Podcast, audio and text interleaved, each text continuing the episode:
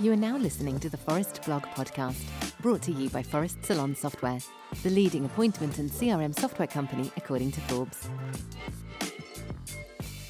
Valerie Delforge, the beast of beauty, diversifying your salon service offerings.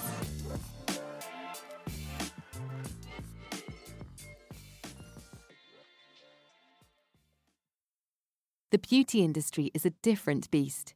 That's what Valerie Delforge's boss used to tell her when she worked at Urban Retreat. From hairdressers to Medispa and beauty, Urban Retreat had all of the industries together under one roof. And my boss was right, says Valerie. Starting with mindsets, therapists and hairdressers' view on things were completely different. Diversifying your salon service offerings when you're in the business of hair. As a business strategist, it's not uncommon for Valerie to work with hairdressers who, 1. Also offer beauty services within their business, or 2. want to introduce it to their menu. And while most expect it to be an easy process, it's never that smooth. Understanding your customers and their habits. You run a hair business. Your customers come to you for their hair.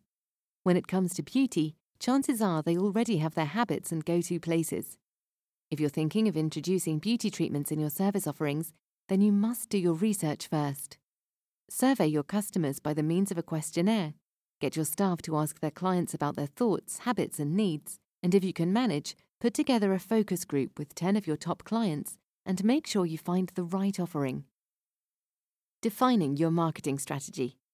Sure, you'll want to focus on generating bookings before the opening, host a launch party, and perhaps have an introductory offer to entice clients. But for your marketing strategy to have a substantial impact in the long run, you need to have your branding in check. Here are some things you should define before jumping right in.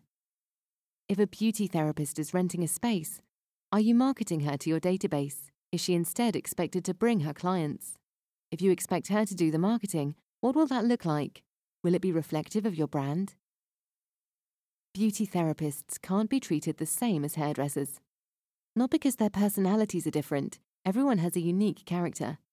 They can't be treated the same simply because it's a different job altogether. When it comes to the welfare and understanding of beauty therapists' needs, you must think differently. For example, having a break for lunch is crucial for their well being. They spend all their days in one room, and the energy can be quite cumbersome.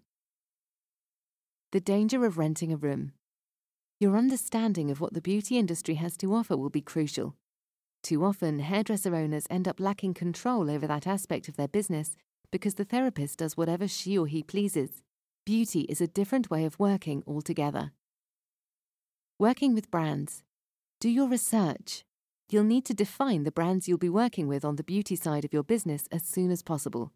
They need to reflect your brand's voice, ethos, and vision of the future while also answering your customers' demand. Taking the leap. Five things to put on your checklist. Your treatment menu. When it comes to profitability, your menu and pricing will be the heart of your success. Every single minute matters in beauty. Your pricing should reflect your service offerings to ensure you aren't losing out. Your investment. Creating a new venture is your investment. Whether you rent out a room or not is your decision. Have you considered other options?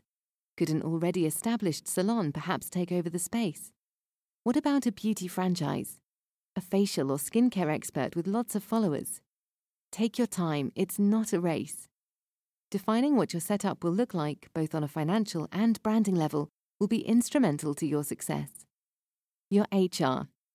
If you employ a therapist rather than rent a space, you'll naturally have more control over that side of your business. It can also be beneficial for creating strong HR practice, but on the flip side, can be more expensive. Valerie explains, employment also comes with management, which I know many of my hairdresser clients wish to avoid for various reasons. Rental isn't a bad idea as long as you're not going in blind and leaving the therapist to choose everything for him or herself. That's a recipe for disaster. For instance, I once went to a client whose therapist decided to set her own hours. The salon's clientele never knew when she was in, and after six months, she was only 30% occupied. It was a disaster from a customer's perception of the beauty side of the business. To top it all off, we discovered that the therapist had another job on the side. This one wasn't busy enough. No wonder, she was hardly there. Whatever you decide, whether that is rental or employment, make sure your contract focuses on your business's needs. Your procedures. It's crucial to create strong guidelines and procedures alongside having employees' contracts that suit you. A salon operating procedure manual will help you to do just that, as well as ensure that all your staff understands, signs, and is accountable for the important aspects of your business, like grooming standards, for example. Your team. Having a therapist or more suddenly join your team will have an impact on your culture. It's essential that your leadership focuses on bringing the team together and getting everyone working towards the same goals. You've just listened to the Phorest Blogs The Beast of Beauty Diversifying Your Salon Service Offerings by Valerie Delforge. The key message is that the beast of beauty has to be thought about strategically. If you go in thinking hair and beauty are cut out of the same cloth, you'll be in for a shock. Also, before making any decision, define a budget.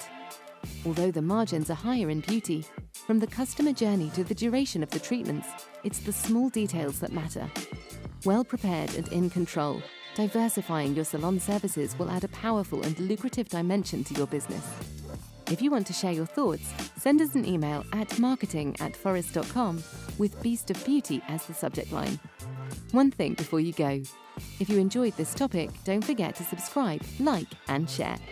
And if you're looking for more content like this, check out phorest.com slash resources where you'll get access to the written version of the Phorest blog, as well as our various industry-specific ebooks. The audio version of the Phorest blog is brought to you by Phorest Salon Software. We help salon owners get their clients back in more often, spending more and generating referrals. Let's grow.